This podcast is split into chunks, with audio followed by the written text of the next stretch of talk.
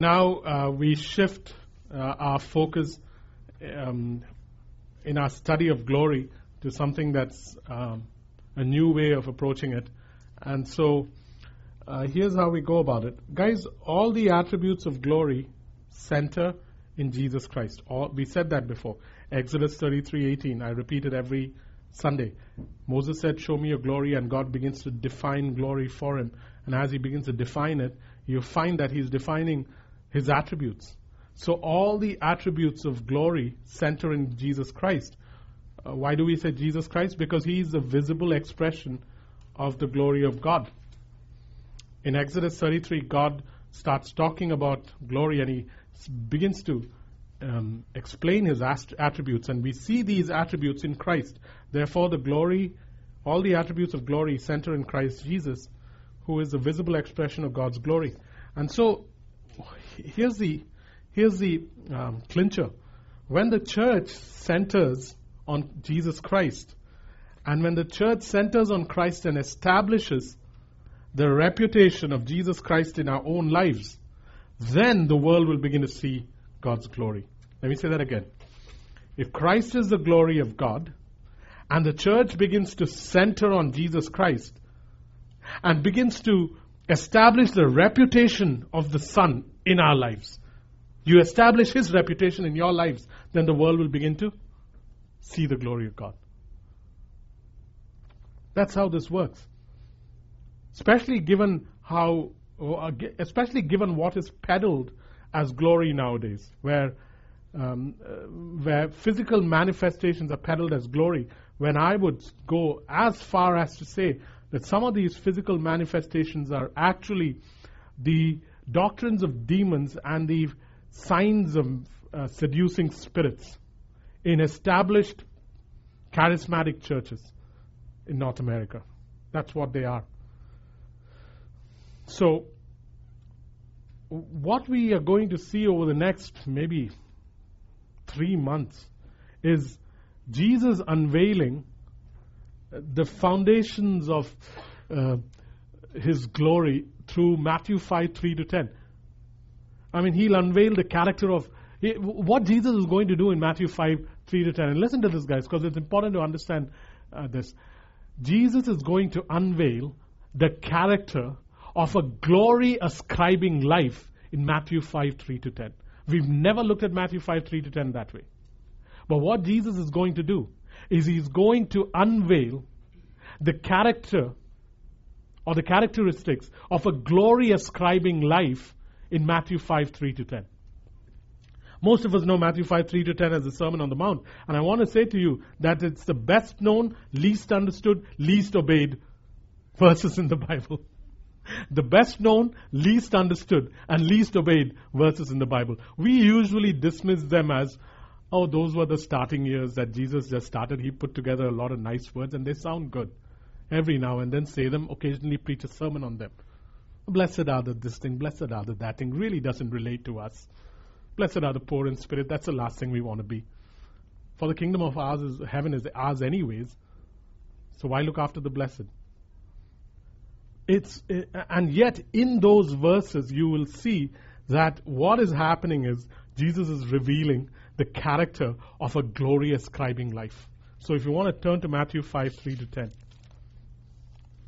In other words, guys, if you want to spot a Christ glorifier in a crowd, look for these eight supernatural character attributes in them. If you want to spot in this church, not a worshiper, not a pastor, not a good Christian, not a healing um, ministry like, say, Ann and Elmer's. If you want to spot a Christ glorifier, then look for these eight supernatural characteristics in them. And if they display it, I want to say to you that they are walking displays of the glory of God. So Matthew 5, 3 to 10.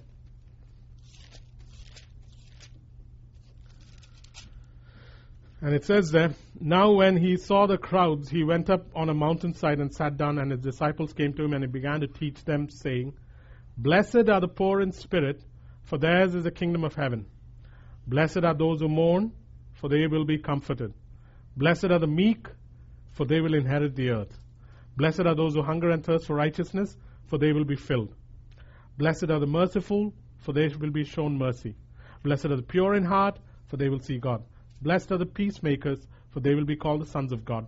Blessed are those who are persecuted because of righteousness, for theirs is the kingdom of heaven. Go to Isaiah 61. Isaiah 61. Verses 1 to 3. And you'll see echoes of echoes of the Beatitudes in the character of the Christ who came to the earth. Isaiah 61, verses 1 to 3. The Spirit of the Sovereign Lord is on me, because the Lord has anointed me to preach the good news to the poor. He has sent me to bind up the brokenhearted and proclaim freedom for the captives, release from darkness for the prisoners, proclaim the year of the Lord's favor the day of the vengeance of our God, to comfort all who mourn, and to provide for those who grieve in Zion, to bestow on them a crown of beauty instead of ashes, the oil of gladness instead of mourning, a garment of praise instead of a spirit of despair. They will be called oaks of righteousness, a planting of the Lord for the display of the splendor of God. So again, here we see echoes of Matthew 5, 3 to 10. We see in Isaiah 61 when it's describing Christ. And by the way, do you want to see some things that God hates? You will find that the Beatitudes are an antithesis of Proverbs 6. Proverbs 6. Proverbs 6, 16 to 19. Proverbs 6, 16 to 19. There are six things the Lord hates, seven that are detestable to him. So, uh, uh, Matthew uh, 5 says, Blessed are the poor in spirit. Here it says, God hates haughty eyes. He hates a lying tongue, hands that shed innocent blood, a heart that devises wicked schemes. There it says, pure in heart, feet that are quick to rush into evil, a false witness who pours out lies. There it says, peacemaker. Here it says, a man who stirs up dissension among brothers. You'll see that the things that you're going to read in Matthew 5 are things that actually are attributes of God that God is now saying, hey, you guys want to begin to see what it is to live a life full of my attributes? Practice these and you will see what will happen to you. Guys, these are supernatural, uh, spiritual torpedoes, man. The, I mean, the more I read it, the more I think to myself, what took you 20 years? These are supernaturally charged spiritual torpedoes that arm you for a God life on earth. What it's basically doing is it's it's saying, Jesus is saying, Wayne, if you begin to practice this, do you realize, Wayne, that you will be partaking in my divine nature? That whole thing in 2 Peter where it says, um, we have precious promises in the written word to partake in the divine nature. Hello, these are the precious promises. And then it goes on to say, to goodness add faith, to faith add loving kindness, to loving kindness add love. All that is encompassed in these eight things that you will see. And by the way, even though it's called the Sermon on the Mount and there was a huge multitude, have you noticed how in the beginning of the chapter, he begins to speak and what does he do? He calls his disciples to himself first. He's speaking to his disciples. We assume that the multitude heard it. Maybe they did, maybe they didn't. But he was addressing his disciples.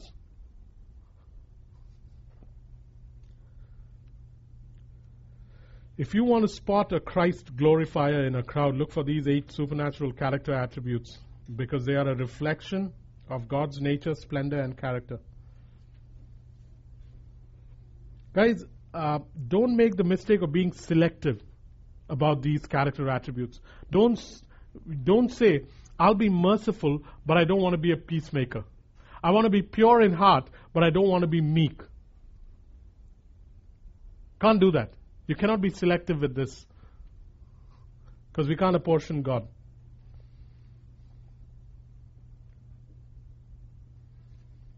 Any questions before we go on? So, over the next, I think, three months or so, or probably four with Eddie coming in between and me going out in between, probably four months. In the next four months, what we'll do is we'll uh, begin to study these um, character attributes that Jesus wants us to develop.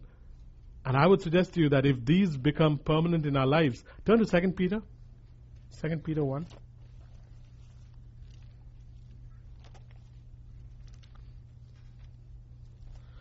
Second Peter one, verse three onwards. Second Peter one three onwards. Hmm. That time is right. Got a lot of time today. 2 Peter 1, verse 3 onwards. His divine power has given us everything we need for life and godliness through our knowledge of Him who called us by His own glory and goodness. Through these, He has given us these very great and precious promises, so that through them you may participate in the divine nature and escape the corruption in the world caused by evil desires. That's what. That's why I call them spiritual torpedoes. You both are armed for a life with God, and you're also able to undo um, that which is the corruption of the world. And then verse five. For this very reason, make every effort to add to your faith goodness, and to goodness knowledge, and to knowledge self control, and to self control perseverance, and to perseverance godliness, and to godliness brotherly kindness, and to brotherly kindness love. And now, those things we will see are part of the uh, Beatitudes, but um, look at verse 8. For if you possess these qualities in, in increasing measure, they will keep you from being ineffective and unproductive in your knowledge of our Lord Jesus Christ. But if anyone does not have them, he is nearsighted and blind, and has forgotten that he has been cleansed from his past sins. Therefore, brothers, be all the more eager to make your calling and election sure. For if you do these things, you will never fall, and you will receive a rich welcome into the eternal kingdom of our Lord and Savior Jesus Christ. That is how potent these um, uh, these principles are going to be. I, I, I might call them beatitudes occasionally, but it's not a word that you see in the Bible, anyways. Any questions before we go on? Guys, if we are, please, one of the things I desire of you, and I desire, and I'm doing it anyways myself, is that you go and practice the beatitude that you're taught every week. Practice it. Ponder on what we're going to learn next week, but practice what you're taught this week because you'll have ample opportunity to practice this. These are so real and practical that it's fascinating that they are the least understood things in the Bible and least obeyed, even if you understand them. So, questions before we go on?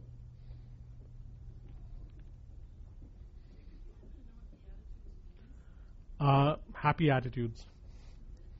Yeah, some call them happy, happy, be happy attitudes. Yeah. I don't know, Diana. I thought I can get away with that one. uh, if it was Greek, I used to get away with it, but now because of certain um, extenuating circumstances, even that is not possible. The only language I can get away with nowadays is Punjabi and Hebrew. And Malayalam. okay. So, Beatitudes is a Hebrew word which means be happy in your attitude. Okay, so let's take the word, the first, the first beatitude, um, and basically, as the title of the of your page says, this is kingdom life in a fallen world. How in a fallen world can we begin to display kingdom life, which is basically the life of the king? We are living according to a, uh, the values, the norms of a kingdom that has come in a world that is fading away or passing away. And the reason we can live kingdom life is because the king took up residence in us.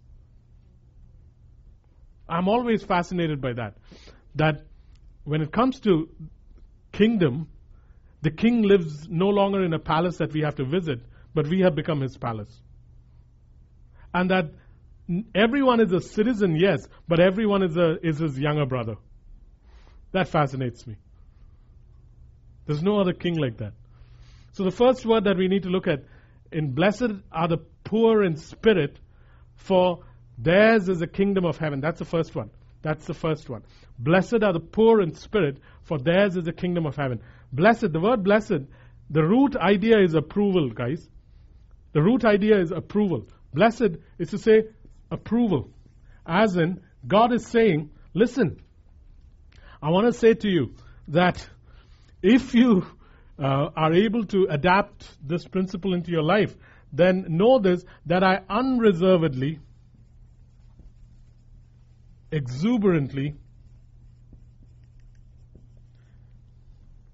endorse or approve you. Endorse, or approve you. Now, you can go and find the meaning of blessed in Greek and Hebrew and all that stuff, and they'll say to be envied. Yep. Unreservedly. Uh, and you'll find that it says uh, to be envied and all that stuff. All that is true. But we are not looking at the meaning of the word to explain this. What we are looking at is what's the sense of God saying this? And what God is saying is listen, approved are you, exuberantly, unreservedly endorsed are you. That is the sense of it. Crave it, guys.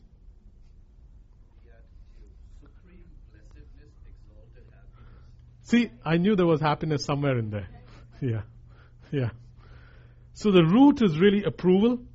So those who live out what Jesus is spelling out in these eight, nine verses, those who live it out will have the unreserved, uh, exuberant endorsement of God. That's what it's saying. And by the way, for, for fishermen and uh, tax collectors, who were continuously used to the verbal assaults of Pharisees and Sadducees telling them how lousy they were. This was like music to their ears, man. There they would be told, uh, you are proud, you are lousy, the kingdom of heaven ain't going to be yours, and you blessed, no, you're cursed. And suddenly here is this man who's coming and telling them, endorsed are you unreservedly and exuberantly, and I'm fully um, approving of you as you begin to walk in the poverty of your spirit. So it must have been music to their ears, regardless of whether the multitude heard it or whether the disciples heard it. So the root idea again is approval. Whenever you, as we go through this, whenever we come across this word, blessed, remember, it is God exuberantly, unreservedly endorsing you and saying, approved are you when you begin to operate in uh, these things that I'm spelling out to you? Or super blessed are you because of my endorsement? It's the craving. What, what else should you crave for but the um, pleasure of the uh, acknowledgement of the Father? What else does a dog crave for? Am I calling you dogs? Kind of. But the whole idea of worship, by the way, is this picture of a dog wagging its tail, coming and licking its master. That's the whole idea of worship. That's the, that's the literal picture of worship.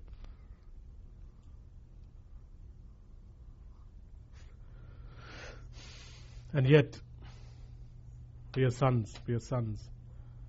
So now let's talk about poor. Had a late night, what? Last night? Late night, right? Yeah. No, late night. I didn't mention your name, so they don't know who I'm talking about, Ryan. Sorry, man. I haven't done this for two years. Yeah, just making famous. Blessed are the poor. The poor now comes from a Greek word that um, Jason's going to pronounce loudly P T O C H O S.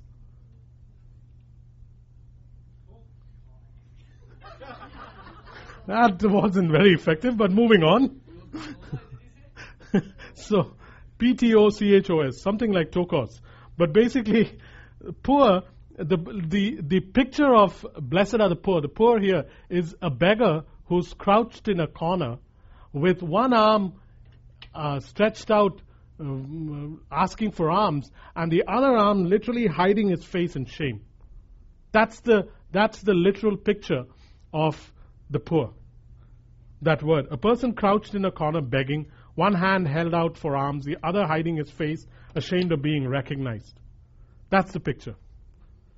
But one of the things we need to recognize or realize right off the bat is that, let there be no mistake, the poverty being described here is not a man's spirit, it is about a man's spirit, not about his pocket. Okay?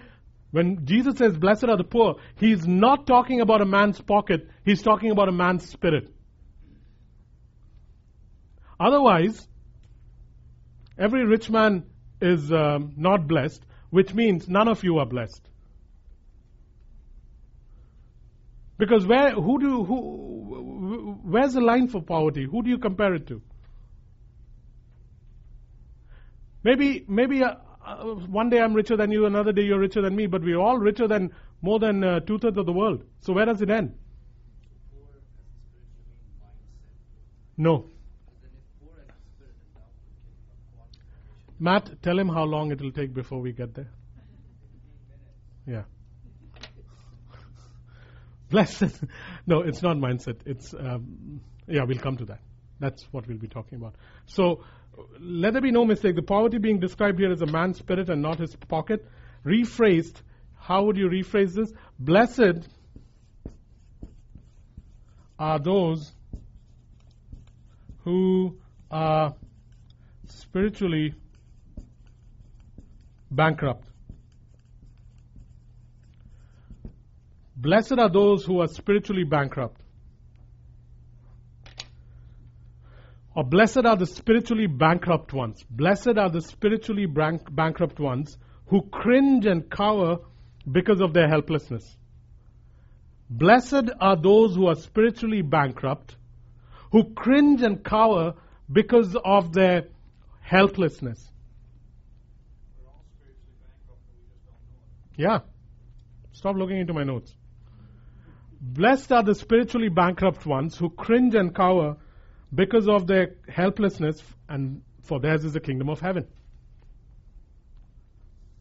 And like Wayne is saying, everyone is spiritually bankrupt. Some realize it, some think about it, some recognize it. Most don't realize it, most don't think about it, most don't recognize it.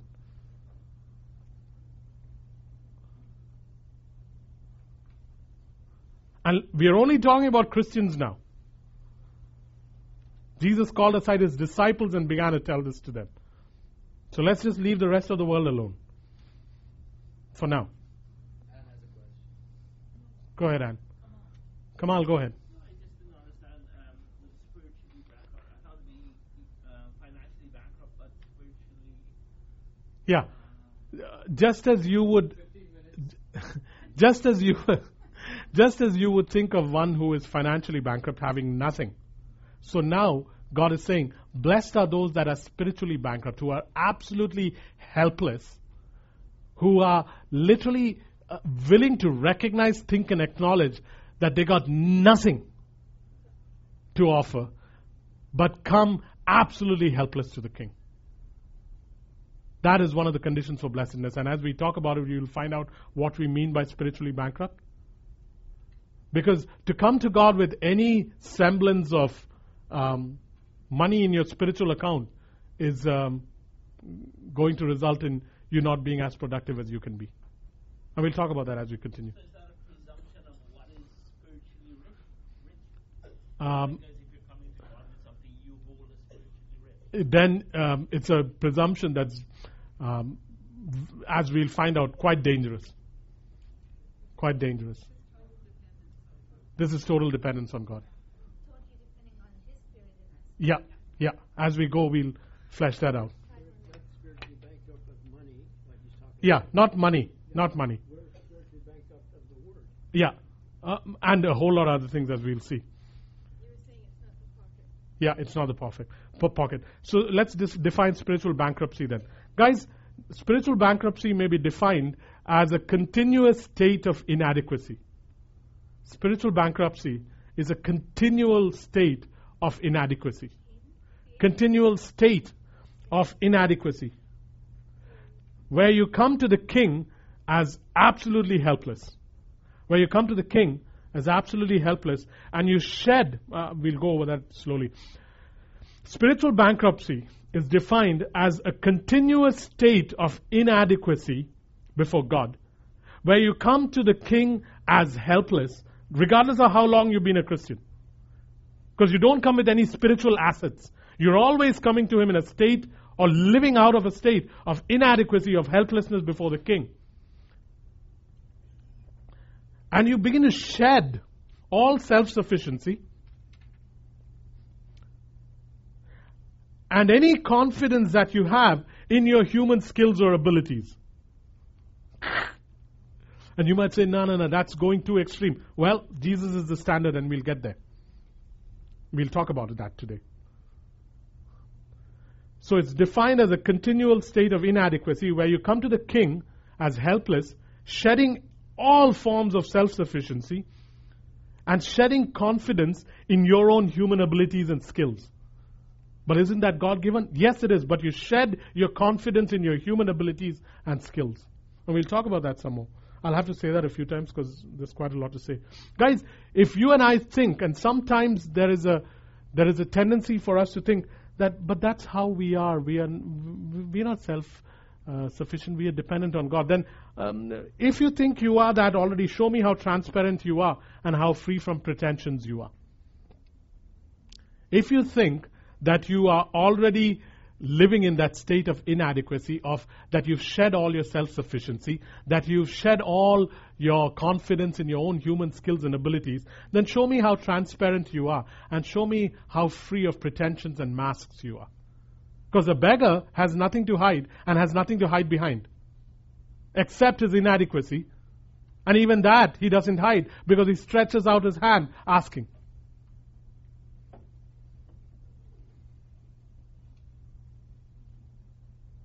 If you let me say that again. If you say that this is how you are or if jacob says but i'm already uh, living out of inadequacy i don't have any self-sufficiency i'm not confident of my human abilities and skills and i'm completely poor in spirit then you need to ask okay jacob show me your transparency. How transparent are you? And you'll find that jacob isn't as transparent as he should be. Far from it. Do you wear any masks or do you have any pretensions? Absolutely i do. Well then jacob you're not a beggar yet because a beggar has nothing to hide. A beggar, beggar does not pretend because there's nothing to hide and there's nothing to hide behind except the shame of his inadequacy, and he shamelessly expresses his need. So the Pharisees could never get there because they're always self- Right on. Right on. The Pharisees couldn't get there. Why? Because they came with spiritual assets. They came from a pedigree. They came from a line. They came from knowledge. They came from info, uh, a place of information. They had skills. They had abilities. They had confidence in these abilities. You may say, but isn't it God given abilities? Absolutely, but where's your confidence in? We'll come to that. This is a continual state of living, and you will see that Jesus lived this way. Oh, when we get there, it'll fascinate you.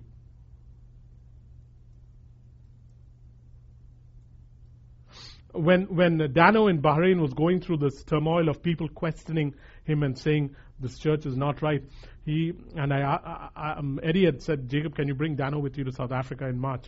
And I asked Dano, hey, you want to come to South Africa? And he said, Jacob, what will I contribute? I just realized how little I know. They asked me questions and I couldn't answer. I don't even know what awaits this church uh, six months down the line. I got nothing that I can contribute. And I said, absolutely true, man. You got nothing. You are one of the most unqualified people I have met to lead a church. All you have is this thing called the grace of God inside you. Other than that, you got nothing. So if you think I'm taking you to South Africa so that you can show them something you got, I want to tell you you got nothing. And that helped him. Because what else do you have, man? You got nothing. Jason, you got nothing.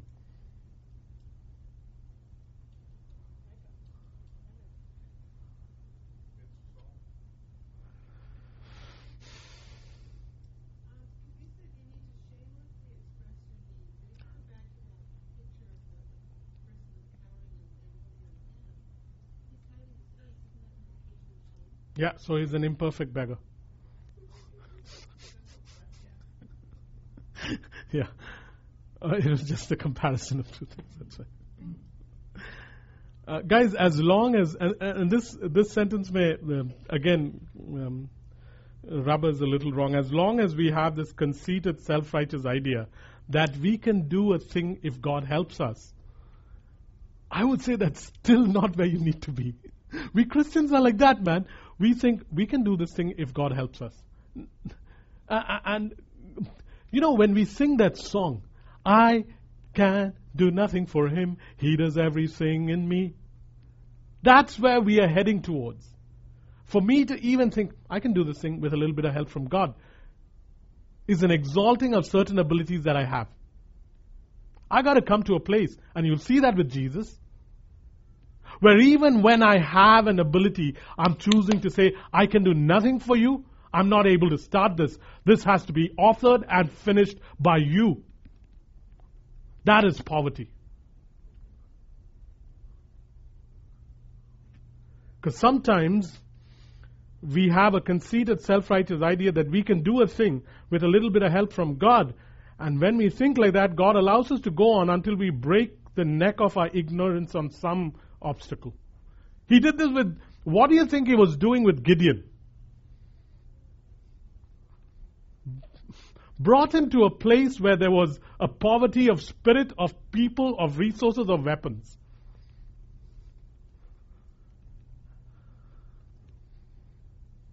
How much do you reduce an army by? Be reasonable, be logical, use your common sense. Don't whittle it down to 300 to face an army of 20,000 or 200,000.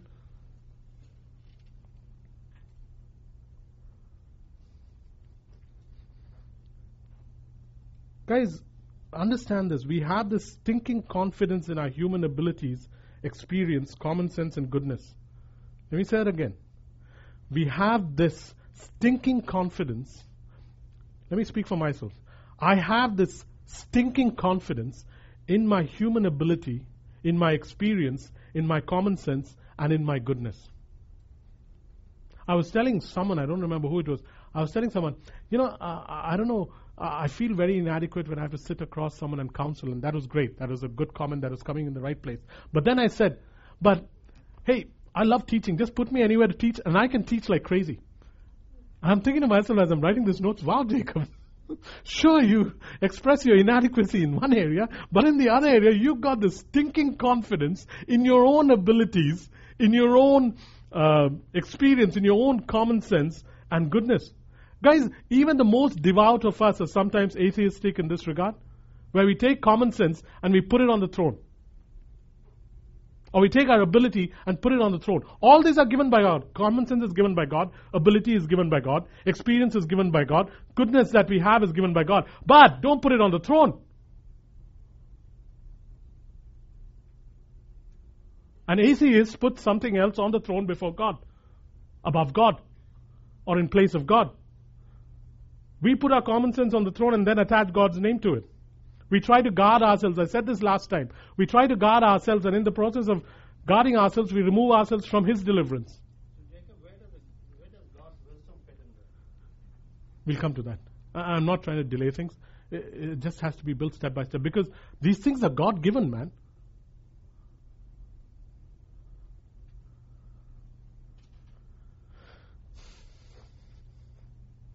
Thing is, Psalm 147, uh, verse 10, it says in the message that God is not very impressed with your horsepower, nor is He tickled by your little muscle.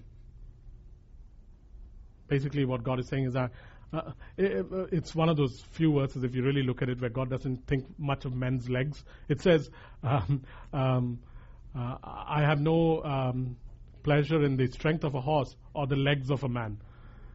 Um, but uh, what it basically means is that he doesn't have, um, he does, he's not impressed with horsepower nor the size of our muscles, which means little to him.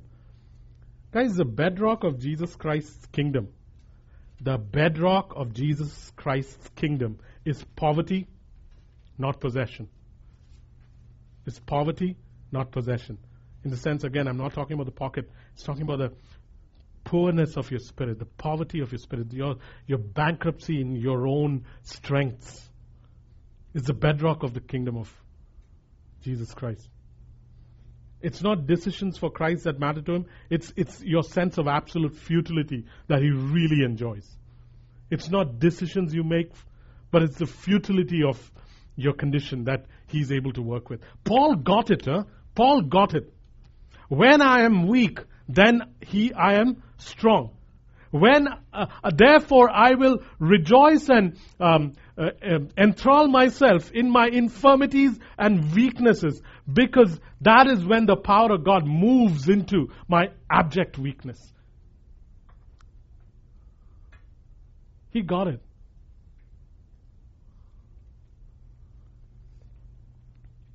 You know, at the end of the day, have you noticed how People can make decisions for Jesus Christ in a crusade. Raise up their arms. What is God looking for? Decisions? No. He's looking for the bankruptcy of a person because if you don't if you don't need a savior, what is the point of lifting up your hands? And you won't need a savior till you know you're completely bankrupt. Why would you need saving for anything else? Sure, you want your pain to go away, you may need a, like I've said before, you may need a healer. If you want a sense of destiny, you may need God. But what God is saying, I didn't come to give you destiny and take away your pain. I came to completely bring you out of a place of spiritual bankruptcy into sonship, from the dominion of darkness into the kingdom of light. Got to change our way of presenting the gospel. I know I've said this before, but Acts 29, understand this.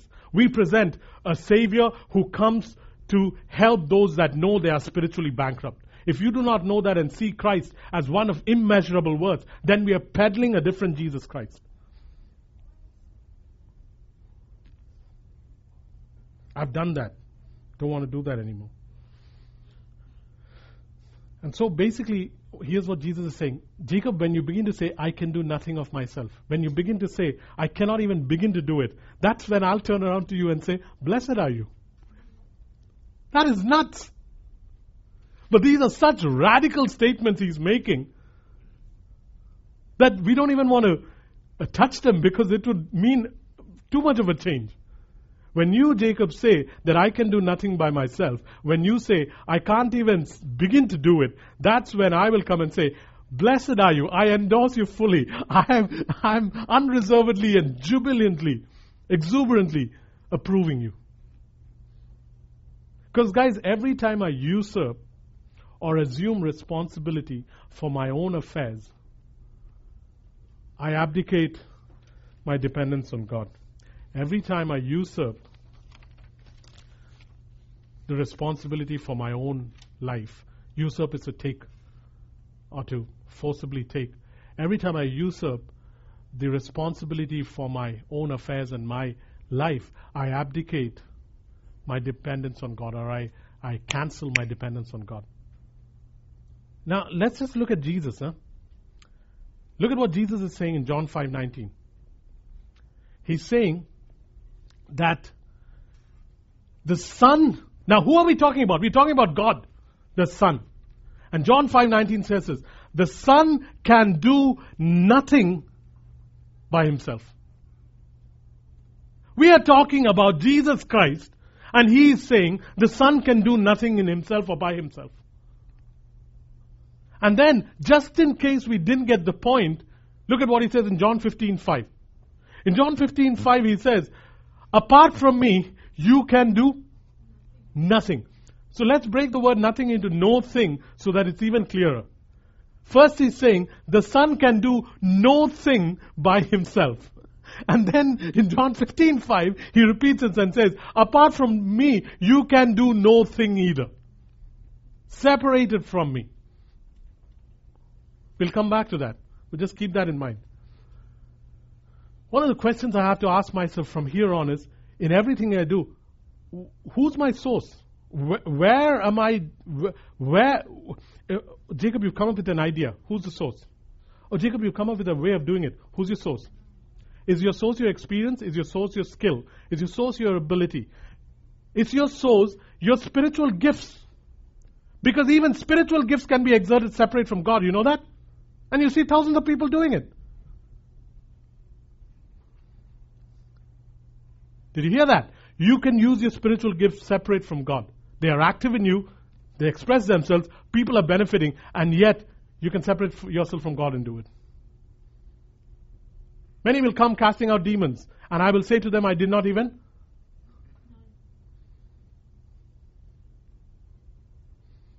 Guys, who's, where's the source? Who's the source? What's the source? This is a question I have to keep asking. This plan, this idea, this thought, where, where's it coming from? Where am I drawing this from? Is it from my experience? Is it from my ability? Is it from my skills? Is it from my goodness? Is it from my um, spiritual giftings? Where is it coming from? That's one question. The second question is, and this is important, huh? Acts 21, you will understand this, so it's not ununderstandable. You got to ask yourself, um, not who am I living for, but who am I, who am I living from? Important, guys. Not who am I living for, but who am I living from? Who am I living from uh, when I do this thing? Who am I living from? When I was irritated at the beginning of the service, the reason I needed to say it was one, because it could be out there and so it loses its power. But two, who was I living from? Who am I living for? Jesus. But who was I living from? Jacob. Gotta ask myself this. Who am I living from? Guys, Galatians 2.20, this church knows it well because we've talked about Christ's life. What does it say? I have been crucified with Christ.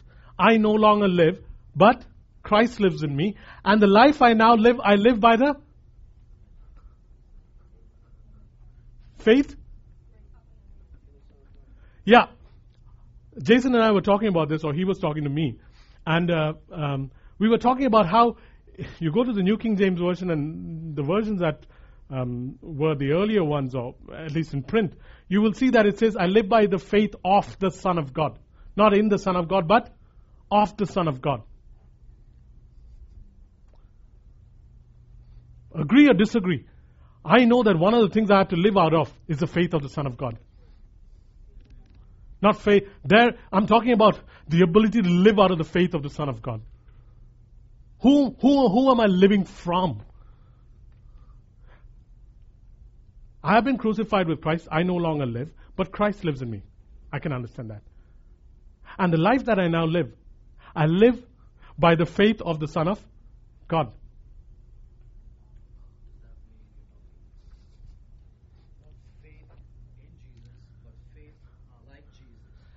Because I possess Christ, now I live out of the faith that Christ had. So the faith that Jesus exerted in our lives, that kind of faith. It's not I depend on my ability of faith. His faith given to me. It's changed life. Just a caution before we go on with this. Guys, the poverty of uh, spirit can be artificially induced by debasing ourselves or by self debasement or self pity. Let me say that again. The poverty of spirit can be self induced by self debasement or self pity or beating oneself up. This is why. Uh, this is the this is, this is the error of every monastic order that ever existed or that exists even today. Any monastic order that begins to say, I must leave society, I must punish my flesh, I must suffer hardship, uh, that, is a, that is a debasement that has nothing to do with God. That is not poverty of spirit. That is such an intense focus on oneself that your focus is completely off God. The more conscious you are of yourself, guys, the more conscious I am of my successes and my failures. The more conscious I am of my distinctions and my distortions, the less I will be poor in spirit.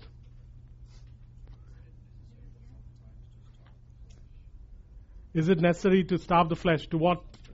To what? Uh, to what? Uh, As the it's revealed by God, the weaknesses in those particular areas. um, if you mean starve the flesh as in not indulge in sinful things, yes. But starve the flesh to become spiritually uh, greater, no. Sinful things could be like Oh, flesh is idolizing, right? Oh yeah, that, th- there it would be. There the principle used to be flee flee from youthful lusts or flee from things that feed your flesh and not your spirit. But w- w- one of the things that happens with these orders that begin to punish the flesh and suffer hardship is they're doing it thinking there's some kind of merit that comes from it. The more I concentrate on my failures and successes, which the church has done very well, the more I concentrate on my distortions or my distinction, the less poor I am in spirit because now the focus is me and not God.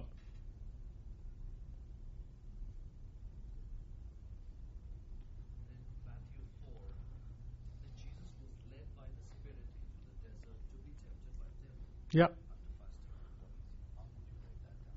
Um, qu- quite easily. One, if the Spirit of God was uh, testing, um, uh, was the one who lead, uh, led Jesus into the desert, and he fasted 40 days, one day for every year that Israel spent in the desert. Here was the true son of Israel doing exactly what happened with Israel. Every temptation that was thrown his way was temptations that were thrown in the desert to the other Israel. And every temptation, here comes Christ who is a victor in them. Christ, our Lord, is walking in the desert led by Yeah. Yeah, and we'll come to that. Actually, there's a mm, um, line I talk about that too. Guys, when it comes to fasting, you'll have to ask me separately what I think about it because we don't have time for that. But um, um, you'd have to come and ask me separately about that. Um, guys, the more conscious you are of yourself in terms of your successes and failures, distinctions and distortions, uh, the more you look at yourself, and the more you look at yourself, the less poor you are in the spirit. Eh, The less poor in spirit you are. You know the way to become poor in the spirit? The way to become poor in the spirit. Uh, uh, phrase it another way. The way to become poor in the spirit is to look at God. Uh, and we'll have to explain that too. The way to become poor in the spirit, how do I become poor in the spirit? Look at Him. Look at God. Now, there's a way to look at Him too, because if you notice, the Laodicean church in Revelation 3:17 looked at Jesus Christ, and what did they say? Guys, guys, listen to this. Huh? What did they say? It was not that the Laodicean church wasn't looking at Christ. They looked at Christ, and this is what they said: I am rich, I am wealthy, I have no need for anything. And what did Jesus say to them?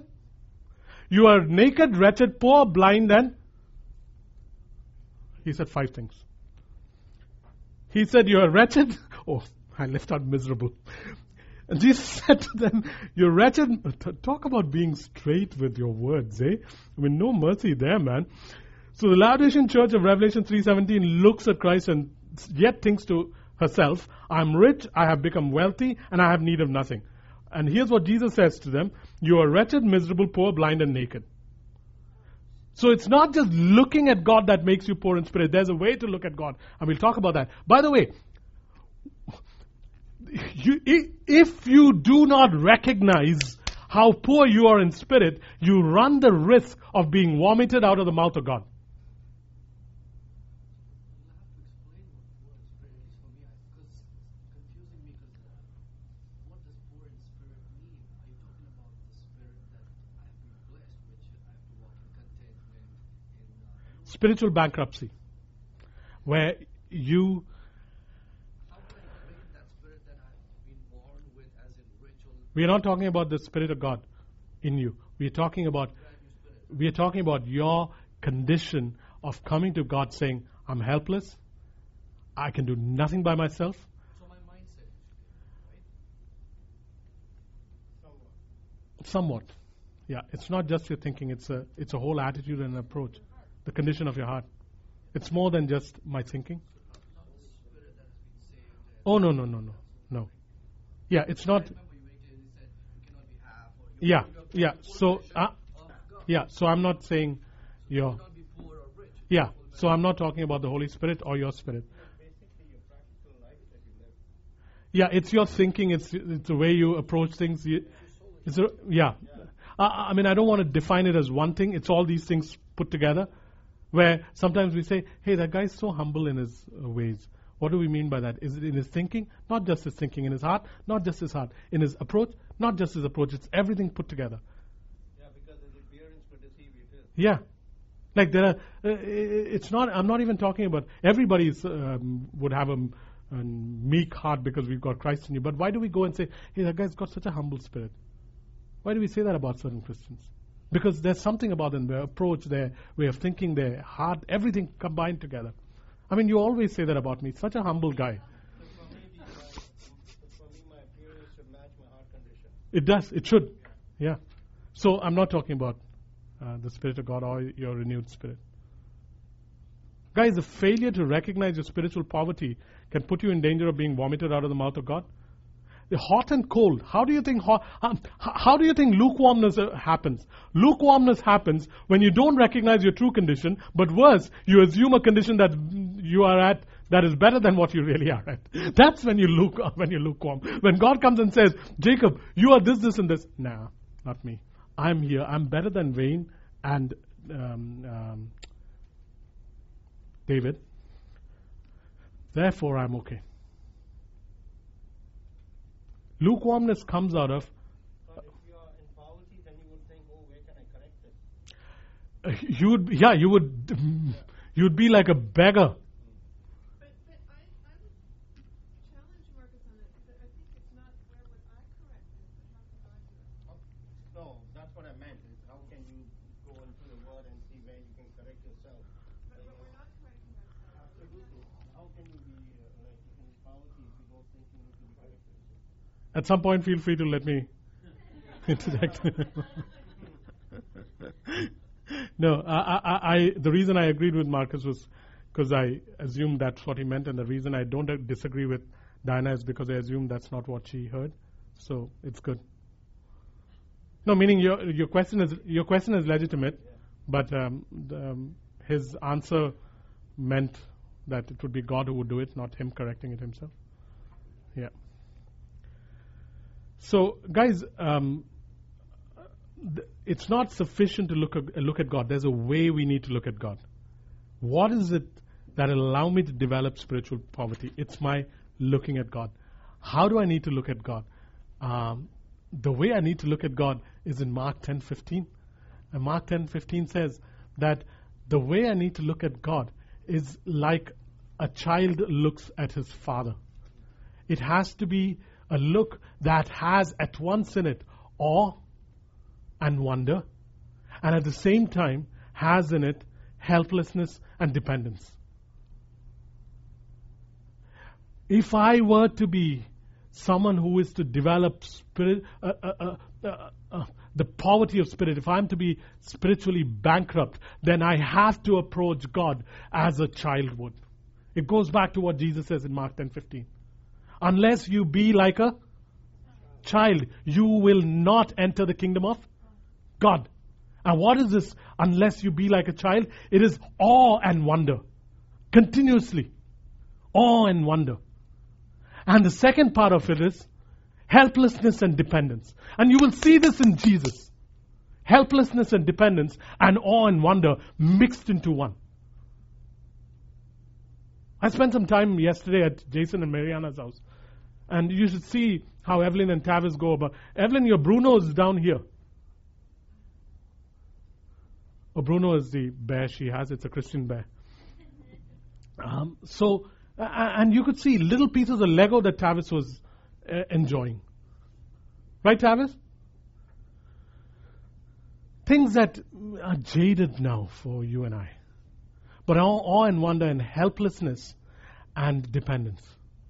That is the way I need to look at God. And if I'm able to cultivate that as the only way I see God, it is impossible for me to be anything but walk in the poverty of my spirit, as in, as in a child that is continuously helpless and dependent upon the parents, and yet a child that is not helpless from a point of, you can't help me, but helpless from a point of awe and wonder where I know you can help me. When this is cultivated, now you begin to step into that thing called poor in spirit. Most equations in the Bible are simple. I mean, look at what God is saying is a reward, and now you will see how Jesus exemplified this, and it'll suddenly make it even clearer, hopefully. Um, he says, Blessed are the poor in spirit, for theirs is the kingdom of heaven. What is he saying? He's, and by the way, this is the first principle of the kingdom that, hey, you want the kingdom of heaven to be yours? Blessed are those that are spiritually bankrupt and are poverty stricken in their spirit, as in having absolutely no no no self self sufficiency, no um, um, confidence in one's own skills, abilities, wisdom, common sense, goodness, experience, but coming before God as a child, knowing that every time I come, I'll be filled with awe and wonder at you, and I'll be helpless and dependent upon you. And every time I see you, this is what comes up in my heart, Father. So I'll constantly ask myself, what's my source in this? Where's this thought coming from? Where's this plan from? Who am I living from? Not who am I living for? I'll be living for you for the rest of my life, but I want to know how I'm living from, what I'm living from. Different way of operating. Marvelous way of operating. First principle of the kingdom. And look at what God is saying. If you live this way, Jacob, I will give you the kingdom. And what does the kingdom mean? Royal rule and reign and riches. I'm not talking about money. I'm just talking about everything. Money is just a money is just a mode of transaction. Oh, it's a, not mode. It's a medium of transaction. What is God saying? Look at the paradox of it. Blessed are those that are that are spiritually bankrupt, for theirs will be the royal reign and rule and riches of God. What an upside down kingdom is this? That my access, my, my freedom, my, my liberty in the kingdom of God, in terms of uh, royal access, in terms of r- rule and reign, in terms of royal power and riches, is based on what? On being spiritually bankrupt before Him. Kingdom riches when you're poor. How do you obtain kingdom riches? By being spiritually bankrupt. Um, uh, Kamal, I'm not sure if that's a hand raised. No. Okay. I was trying to figure out for the last uh, 40 seconds that I, because it was going up and down and I wasn't sure. You know, Salome, John and James's mother didn't get this.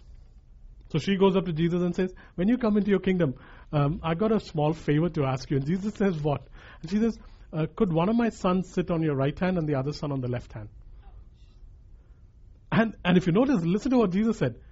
Um, I just want you to know that that's not mine to give. My Father decides those places. What is the Father decided based on? He decides it based on the poverty of your spirit, the bankruptcy of your spirit. Salome didn't know it, otherwise she wouldn't have. But, but kudos to the woman's audacity to go up to Jesus and says, "Hey, I got a small favor to ask you." Yeah, probably brought him cookies before that.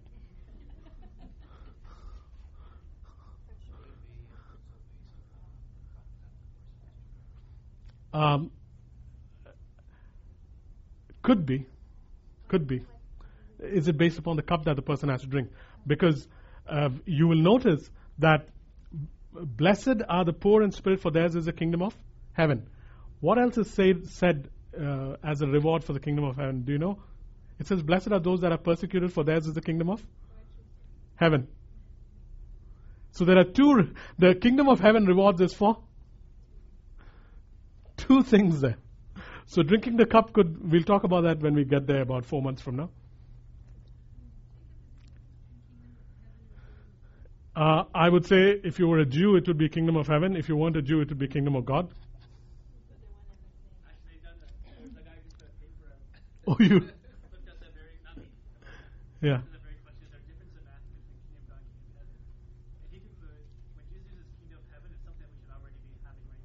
There's a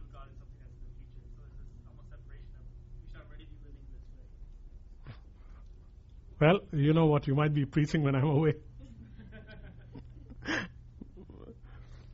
Guys, um, how does it work? Why is it that the poor in spirit possess the kingdom? Let's look at that. And here are some equations. And then we look at whether Jesus lived this way. And then we'll see if we can now practice it this week and for the rest of our lives. Why is it that the poor in spirit possess the kingdom? Guys, to be poor in spirit, then, to be poor in spirit, one, you have to be emptied of self reliance. To be poor in spirit, the first thing is you have, be, you have to be emptied of self reliance or self. Or self importance or self ability. You have to be emptied of self reliance. Two,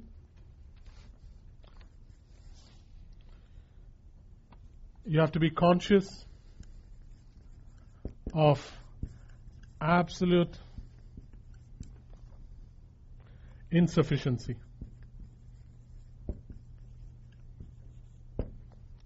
You have to be conscious of absolute insufficiency. The first part is you've got to be emptied of self reliance.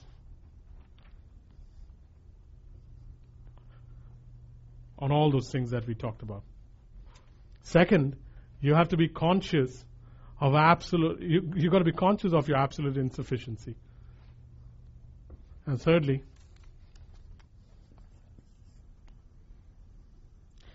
you've got to be joyfully dependent joyfully dependent on the life of God in you. You've got to be joyfully dependent on the life of God in you. So let me say it again. To be poor in the Spirit, you have to be emptied of self reliance of all those things we talk, talked about. Two, you have to be conscious of your absolute insufficiency. And three, you have to be joyfully dependent on the life of God in you. So let's look at Jesus. The crazy thing is, this was his lifestyle on earth, man. To begin with, Philippians 2. Though he was rich, he became poor and he emptied himself. Though he was rich, he becomes poor and empties himself to the point of being a bond servant. Philippians 2, verses 4 to 9. Philippians 2.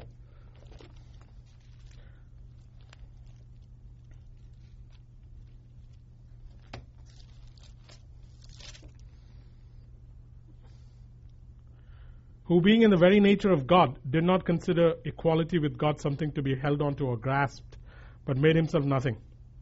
Taking on the very nature of a servant, being made in human likeness, and being found in appearance as a man, he humbled himself and became obedient to death, even death on a cross. The point being, here is someone who could have relied on who he was, and it wouldn't be seen as wrong or seen as holding on to power because he was God and yet he empties himself and becomes poor. Then, here's the thing that really got me, man. I can, I can handle Jesus emptying himself because he had to come down to the earth. But this is the bit I really cannot grasp or understand or fathom. That this Son of God, Son of Man who walked the earth, now consciously chooses to be absolutely insufficient. It, it's not like he didn't have the might to do mighty works. He did.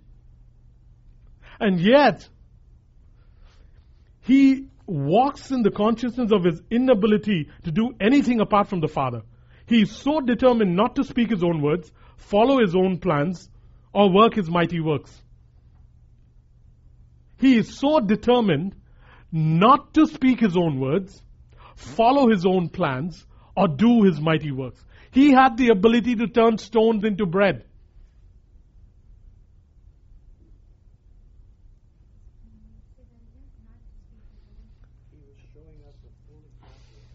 What it is to be.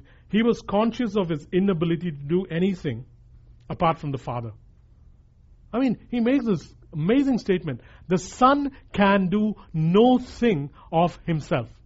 But he only does what he sees his Father doing. He only does it after he, or once he, sees his Father doing it. The Son can do nothing by himself. It's a conscious choice he makes in being absolutely insufficient or choosing, uh, choosing to be unable to do anything apart from his father. He determines not to speak his own words. He determines not to follow his own plans. He determines not to work his mighty works in his own might. Not that he wasn't able, he was able. But he chooses not to.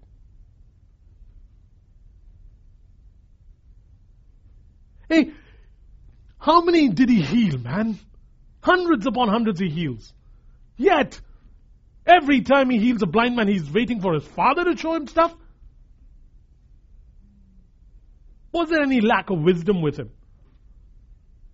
Why does he have to depend on women in the Jewish culture to supply his needs? Why does he have to wait 30 years, waste 30 years doing nothing?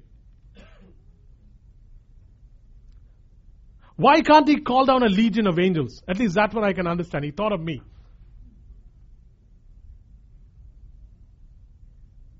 Why can't he always provide food for himself by causing the same fig tree that could be cursed and that disappears, causing it to rise up again the next morning? Why can't he feed himself with ravens bringing him bread? Why can't he provide manna for himself? Why can't he have quail come during the a noonday sun so he can eat some good fish. or, or, or multiply bread every time he wants. Why isn't he doing all this, man? Because he is operating out of this place of absolute insufficiency. Because only a place of absolute insufficiency can bring him to the next step. It is not possible to live here if I don't live here.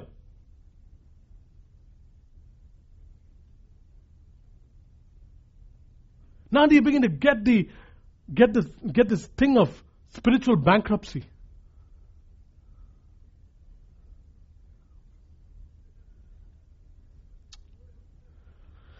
Boggles my mind, man.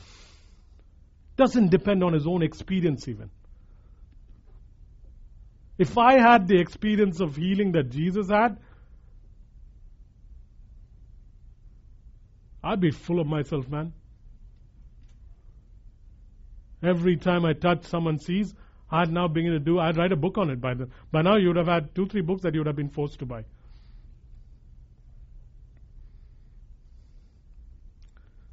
He didn't depend upon his experience. He didn't depend upon his common sense. And by the way, he was a normal human being, probably not good looking, but had common sense. Good looking or not, you still have common sense. He did not depend on his skills or ability. Didn't, didn't do tent making like Paul. Didn't start a small carpenter shop.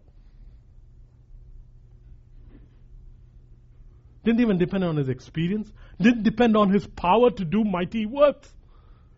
Didn't speak out of his own mouth. Didn't plan things himself. What kind of person is this? A person who emptied himself of self reliance and then was conscious of his absolute insufficiency. Why? Because he knew without these he cannot go on to the third one. Instead, now he, he moves on to the next one. He becomes completely dependent on his father, and now he becomes, and once he's dependent on his father, he becomes a channel or an instrument through which the father spoke, the father did, and the father reconciled the world unto himself. And therefore now we see the glory of God evident in Christ. Why? Because here is a man who has chosen to be joyfully dependent upon the Father, and in being joyfully dependent upon the Father, he becomes a channel or an instrument through which the Father speaks, the Father does, and the Father reconciles the world to himself. And therefore the world beholds a channel or an instrument that has become an instrument of the glory of God.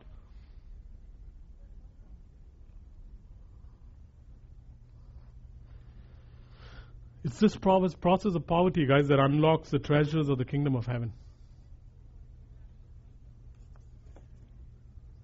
And then God says, Blessed are you. Or like Marvin Winans said yesterday, I got you. I got you safe. Blessed are you. I endorse you. I approve you.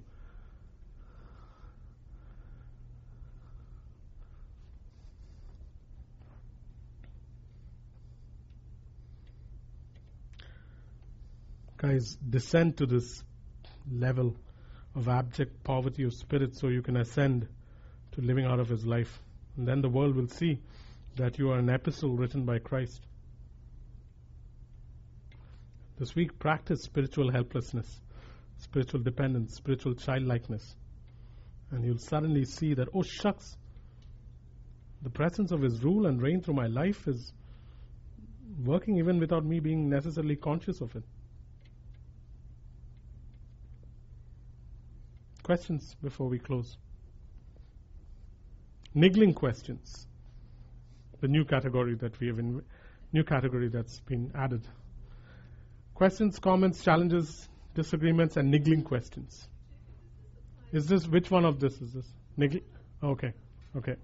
Like, at what point do we do this? Like, do we do that when we determine what's going to happen in the morning, when we clean our house? Like, does this cover everything? Um, there are some things that um, I use common sense for, but I refuse to put common sense on the throne.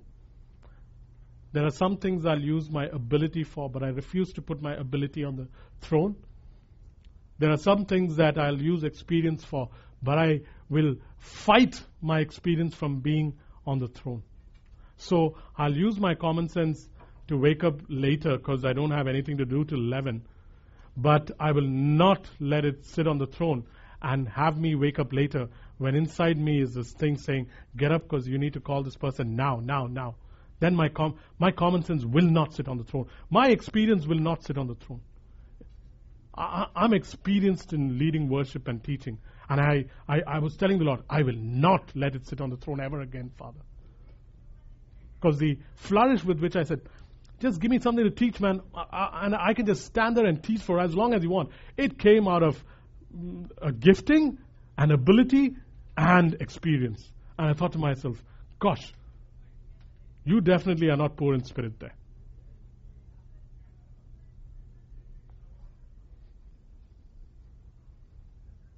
But with awe and wonder, with childlike awe and wonder, with helplessness and dependence, every time. Uh, uh, I was really enjoying worship today because uh, um, I was trying to approach it with that point of view. Not out of experience, not out of, I can handle it. Nah, no more. No more. And there is no area that this doesn't touch. Where does this not touch?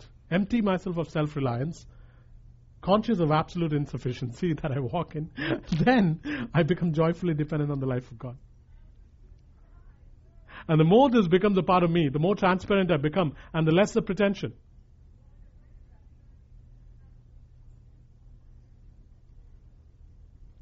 Any other questions? It seems to me that it's easy to do the first two, but it's the third one that be joyful. Yeah. Joyfully dependent. Self debasement and self pity are just um, deceptive ways of becoming poor in spirit.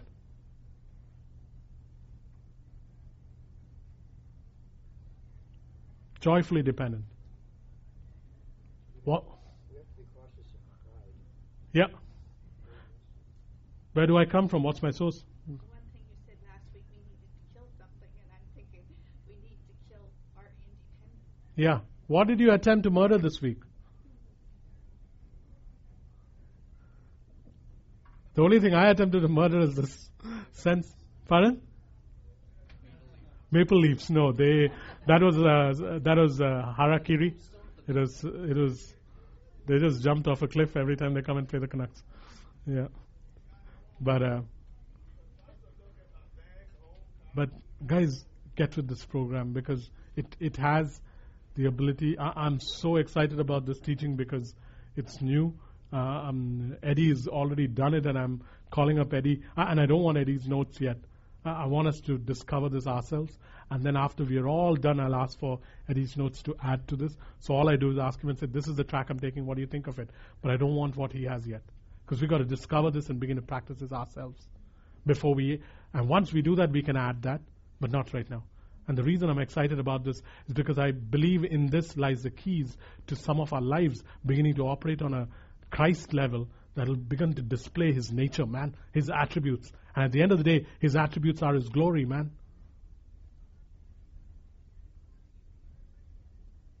So begin to practice this.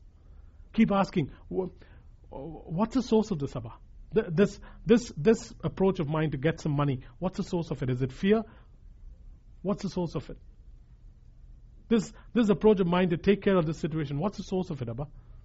Where's it coming from? Whose life am I, am I living from at this point? Is it Jacob's life? Is it Jacob's sanctified life? Is Jacob's uh, fleshly life? Is it Jacob's fear? What life am I living from? And in each situation, begin to combat it. Because I can only combat it by emptying myself of it, being conscious of my absolute insufficiency. I can do nothing for Him, He does everything in me. Where I will stop being conceited about my confidence in my own abilities, my common sense, my wisdom, my skills, and my experience. Because somehow there's this thing that with a little bit of help from God, I can pull this off. No. Jesus could have pulled everything he did on earth off. And it, the Bible would have sounded exactly the same way. We would still be in awe of Jesus. He didn't have to pull it off, he'd have performed it well. After all, we know who he is. What a model, man. What a model he served. Isn't this, this is when I'm in awe of him. What a model. Why he should live like this and set up such a perfect example for us to follow. This is this is something else, man. This God. So, Father, we give you praise, Abba. We bless you. We, we, we marvel at your Son, Father. Gosh, Lord, what, what a master plan. What a master plan. Everything that you ask of us will be something that you have already done. There is nothing that the Godhead will demand of us that you have not already done. So we, we marvel at your Son and we say, Jesus, it's amazing how you lived like this.